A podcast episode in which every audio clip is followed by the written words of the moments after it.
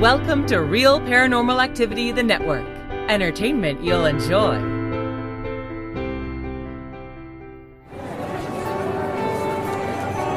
You are listening to an RPA production where people gather.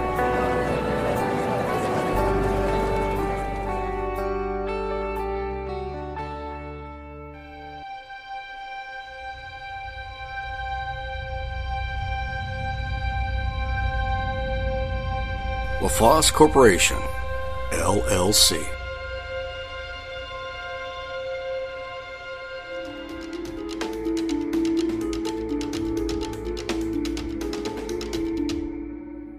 Welcome once again to the mansion on the hill, the House of Strange, the Palace of Mystery. This is the home of Terry's Mysterious Moments. This is season five. We thank you for listening to the show.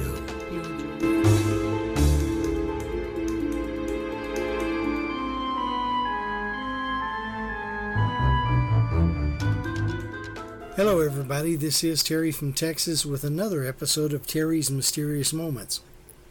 In wartime, there are men, and dare I say, some women, who will fight for the other side, whatever the other side is in the battle or in the war that they're involved with.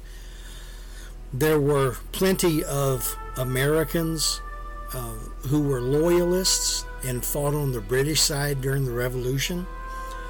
They didn't stay too much in the Americas after that. They went to Canada and other places. There were German Americans who had immigrated to the United States or, you know, recently or sometime back and who answered the call from Hitler for all true Aryans to go back to Germany and fight for the fatherland. They did. There were Americans fighting in the German units. Different things like that. You know, just why do they change sides? Why do they go to the other side? Is it a matter of convenience? Is it a matter of fear? So, this is what our story is going to be about. I want to talk about the St. Patrick's Battalion. The St. Patrick's Battalion was a unit of 175 to several hundred men, and because accounts vary, they were immigrants and expatriates of European descent who fought as part of the Mexican Army against the United States in the Mexican American War of 1846 to 1848. Formed and led by a man named John Riley, the battalion's members included many who had deserted or defected from the United States Army. The battalion served as an artillery unit for much of the war. Despite later being formally designated as two infantry companies, it still retained artillery pieces throughout the conflict. In many ways, the battalion acted as the sole Mexican counterbalance to the recent U.S. innovation of horse artillery.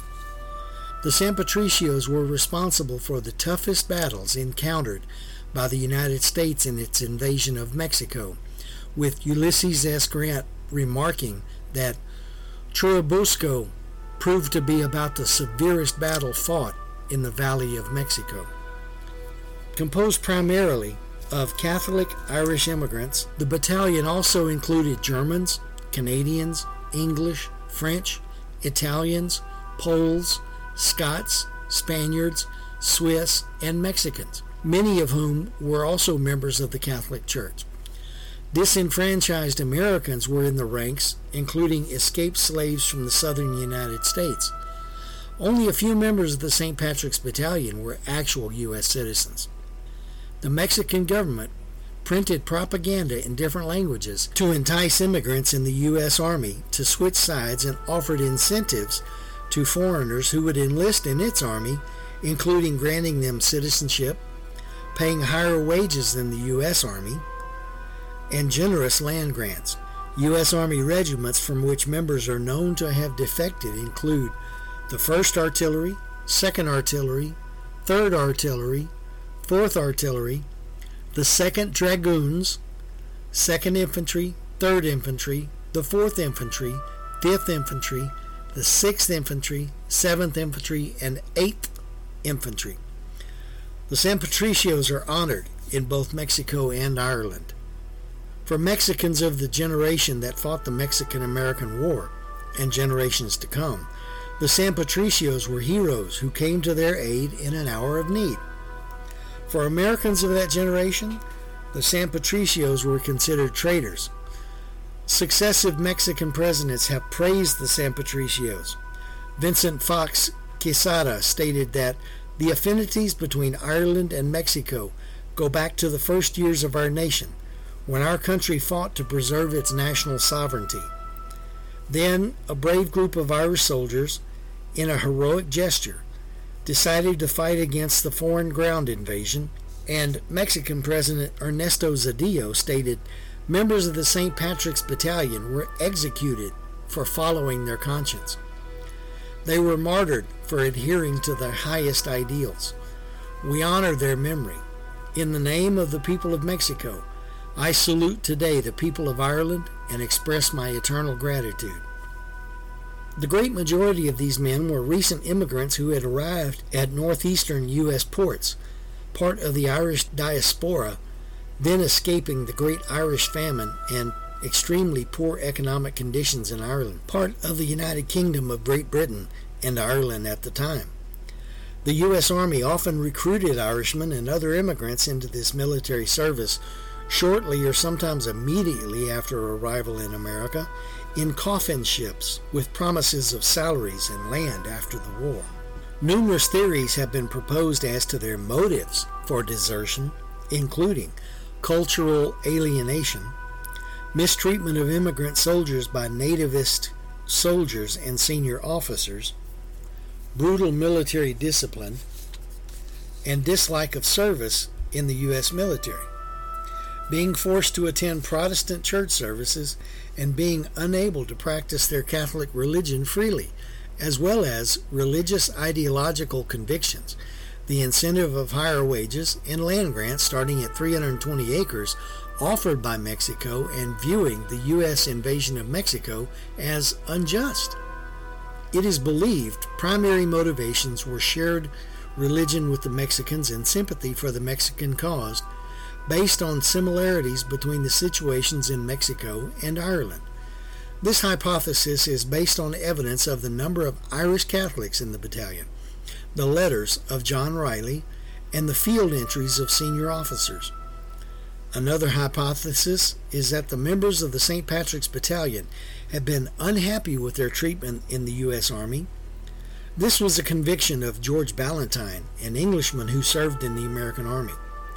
Ballentine stated that while there was a portion of truth in the view commonly assigned by officers that the deserters joined the Mexican army due to their Catholicism, I have good reason to believe. In fact, in some cases, I know that harsh and unjust treatment by their officers operated far more strongly than any other consideration to produce the deplorable result of desertion describing how he found the punishments used for trivial offenses to be revolting and disgusting.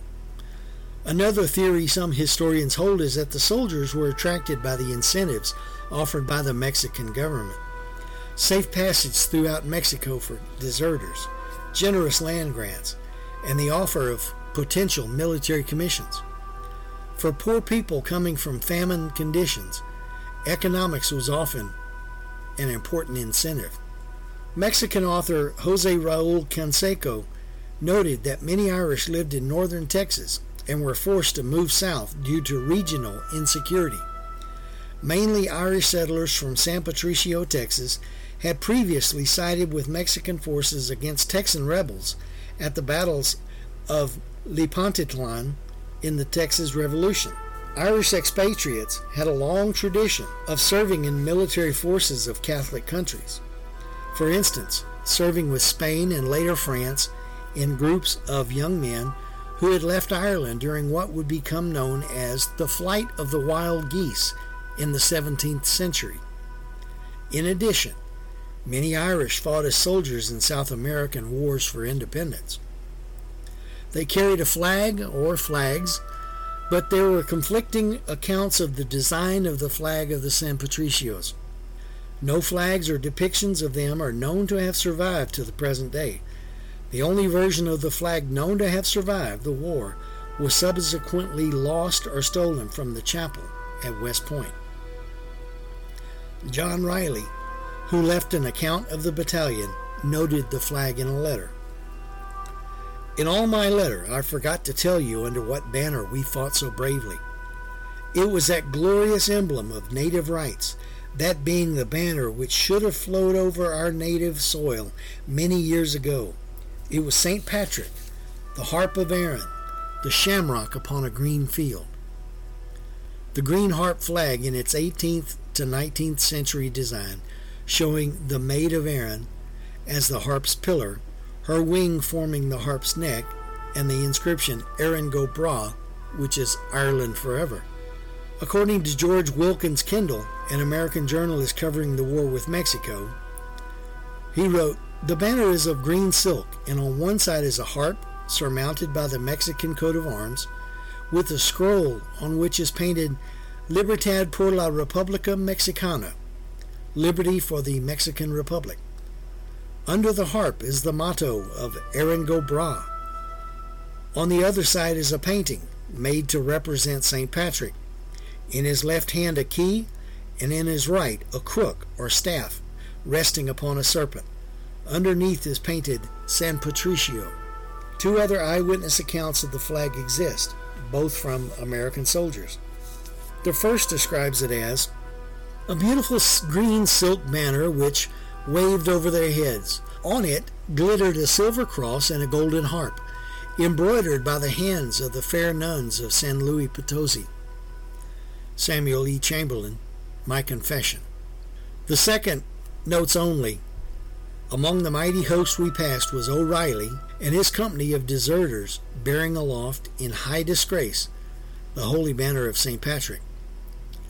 It was a Kentucky cavalryman who was captured by the Mexicans, and his name is unknown. A radically different version of the flag was described in a Mexican source.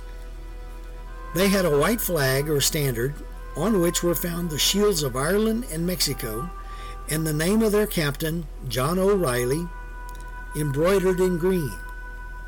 Whatever the case, in 1997, a reproduction military flag was created by the Clifden and Connemara Heritage Group. Another was created the following year for the MGM film One Man's Hero, a romanticized version of the San Patricios' history. A third version embodying the description of the San San Luis Potosi flag was made for the Irish Society of Chicago, which hung it in the city's Union League Club. Some writers suggest that the St. Patrick's Battalion might have used different banners as an artillery unit and as a infantry company and as a reconstructed unit.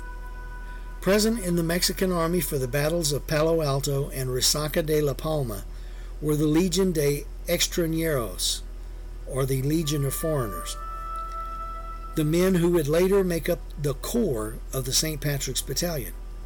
Meanwhile, deserters were abandoning General Taylor's army on the Rio Grande.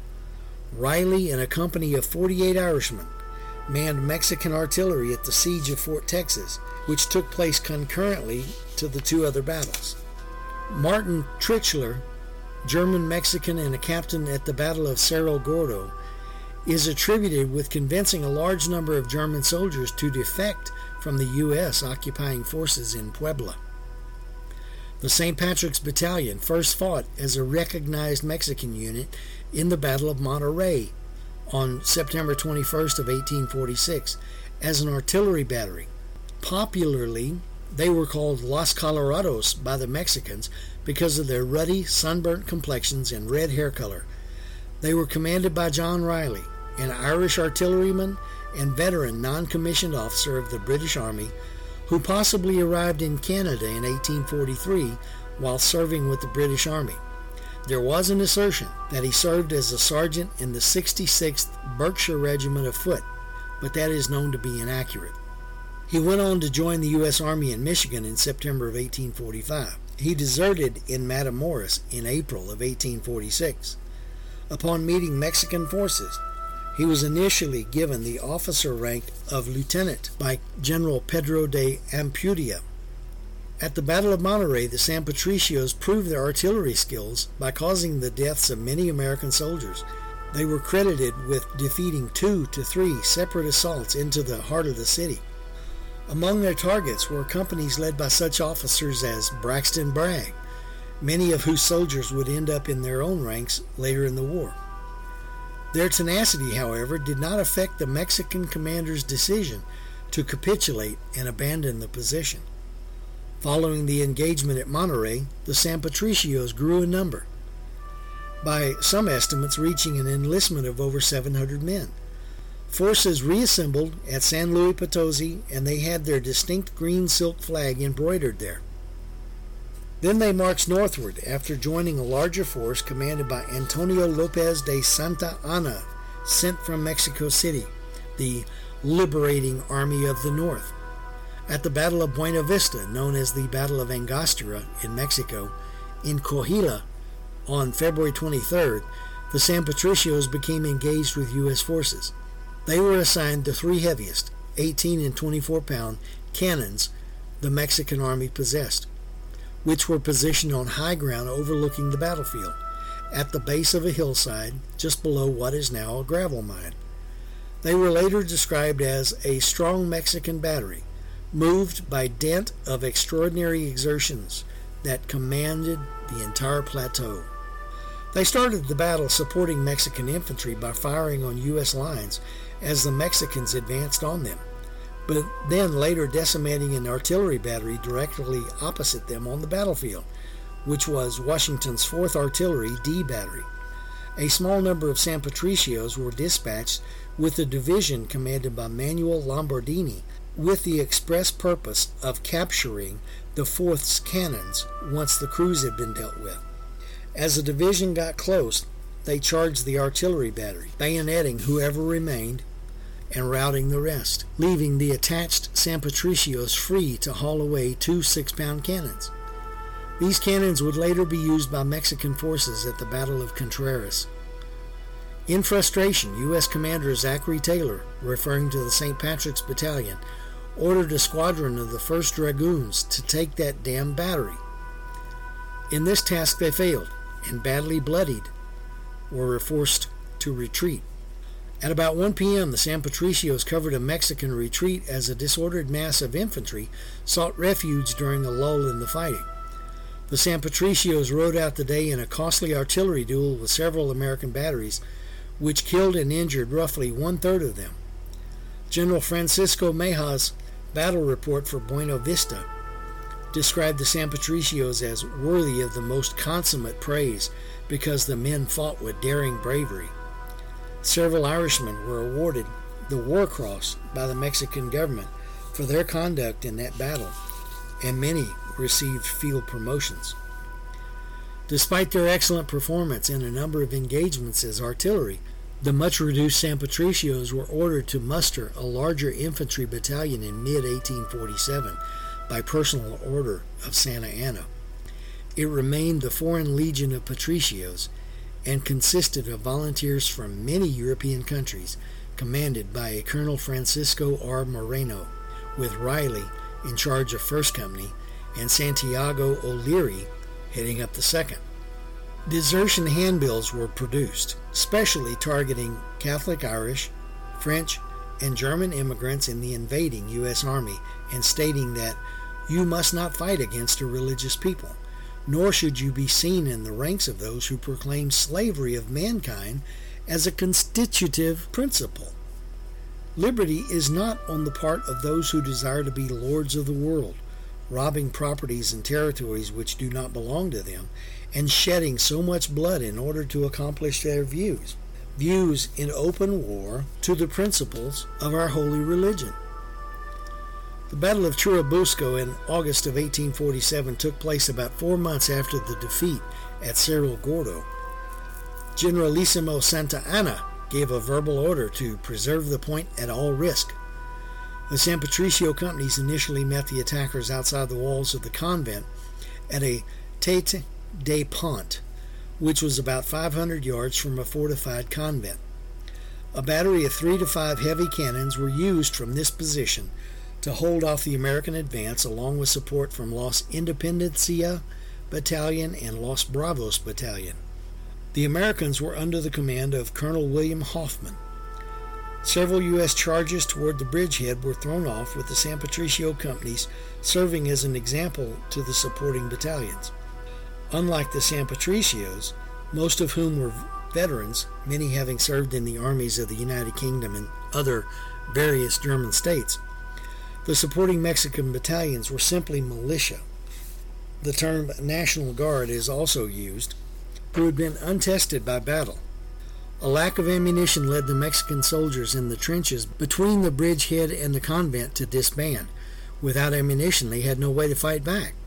Santa Anna had ordered half of these soldiers to a different part of the battlefield. When the requested ammunition wagon finally arrived, the nine and a half drachm cartridges were compatible with none but the San Patricio Company's Brown Bess muskets, and they made up only a fraction of the defending forces.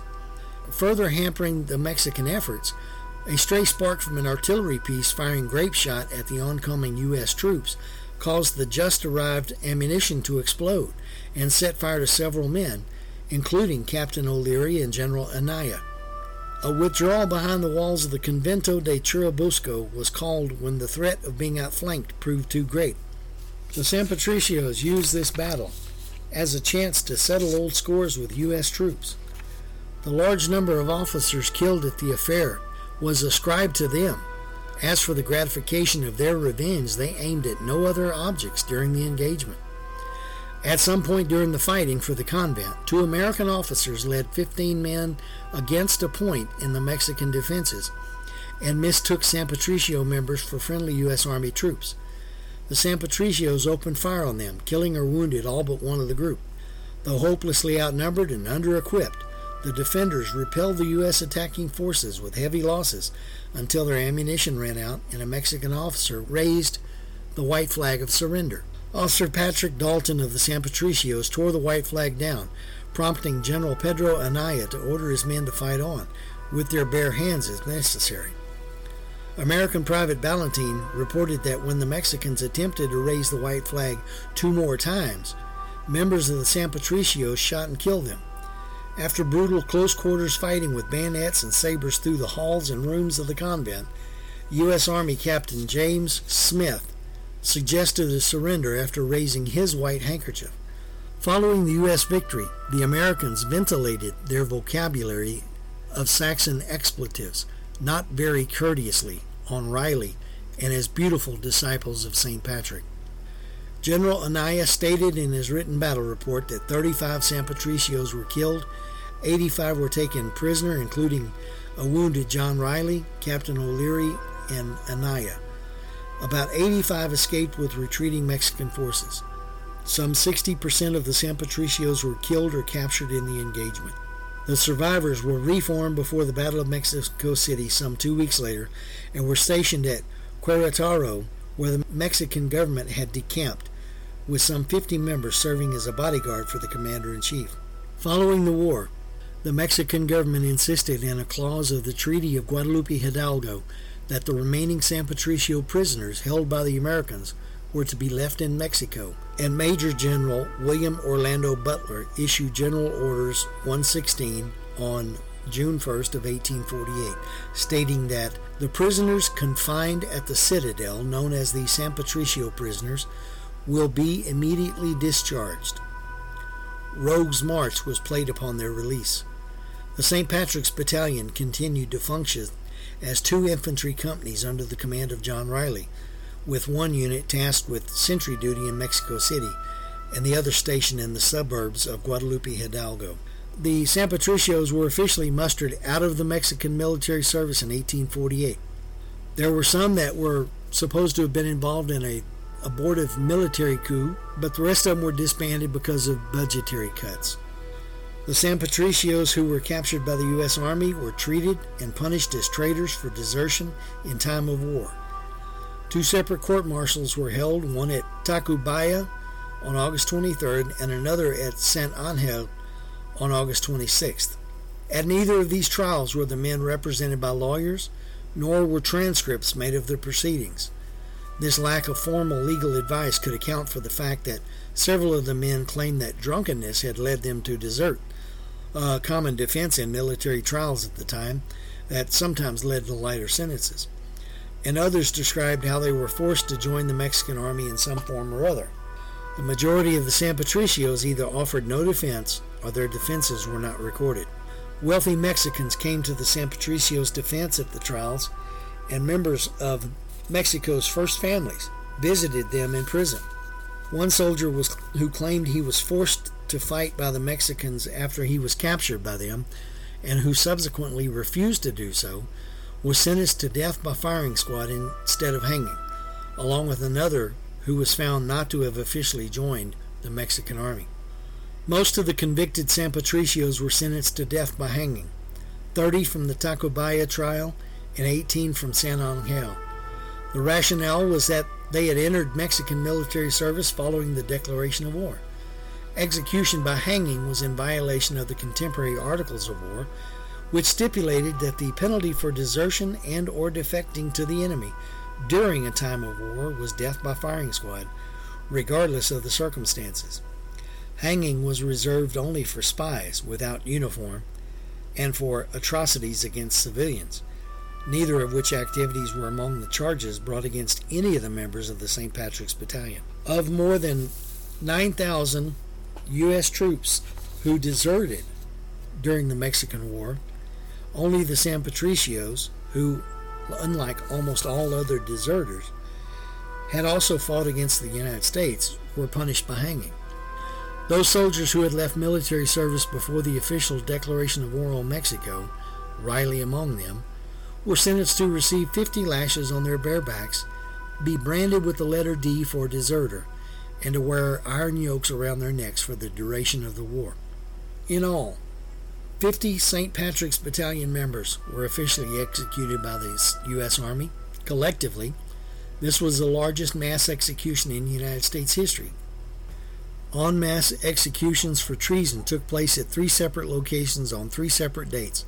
Sixteen were executed on, in September at Saint Angel. Four were executed the following day at the village of Mixcoac on September 11th, and 30 were hanged at Chapultepec on September 13th. A sole San Patricio was murdered by American soldiers when he was recognized among the prisoners of war in the aftermath of the Battle of Molino de, del Rey by being thrown into a mill flume and crushed by the wheel. At the San Angel hangings, all prisoners were executed without incident except for Patrick Dalton, who, as an American captain described, was literally choked to death. Dalton had previously voiced concerns regarding his treatment. By order of General Winfield Scott, 30 San Patricios were to be executed at Chapultepec in full view of the two armies while they fought the Battle of Chapultepec, at the precise moment that the flag of the U.S. replaced the flag of Mexico atop the citadel. This order was carried out by Lieutenant William Harney. Harney was taunted and jeered by the condemned men. While overseeing the hangings, Harney ordered Francis O'Connor hanged even though he had both legs amputated the previous day. When the army surgeon informed the colonel that the absent soldier had lost both his legs in battle, Harney replied, Bring the damn son of a bitch out. My order was to hang 30, and by God, I'll do it. Those who survived the war either made lives for themselves in Mexico or returned to their home nations, such as Ireland. Some former San Patricios found work at the arsenal in Guadalajara making gun stocks.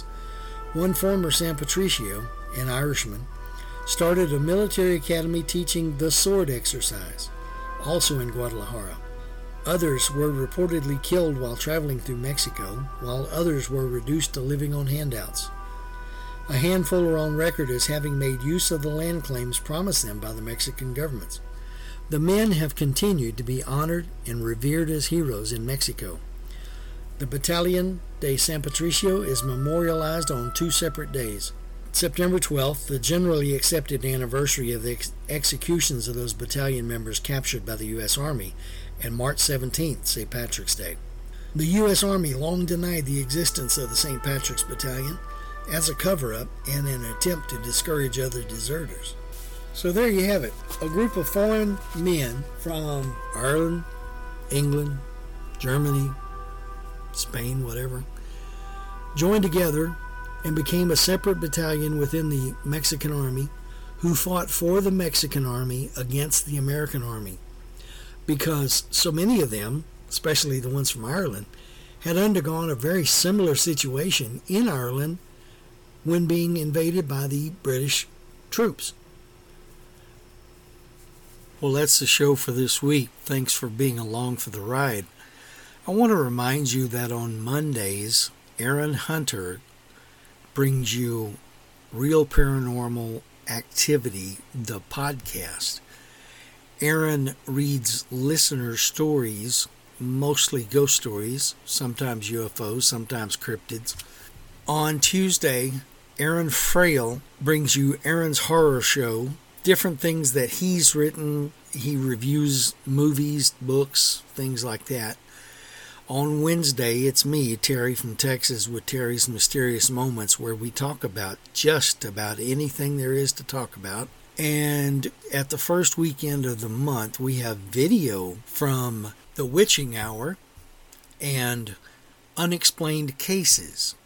Aaron has instituted a new area called Entertaining Short Films. That's exactly what they are. They're just short stories, nothing in particular, no particular genre, just entertaining. Remember that you can go to your App Store, whether you have Apple or Android, download the RPA app, which is a black square with a blue eye in the middle of it. Download that to the device that you listen to the program on. Install it, and when you open that up, you can go straight to the Real Paranormal Activity, the podcast, and its network. So all the all the stories that are involved with RPA are there, so you don't have to go hunting for them. If you want to contact me at Terry's Mysterious Moments, you can do that on the Facebook page, and it's called Terry's Mysterious Moments. Or you can email me at Terry's Mysterious Moments at gmail.com. Contact me if you want to. Let's talk about some things. That's about it. We'll be back again. Listen to the other shows. Have a good week, everybody.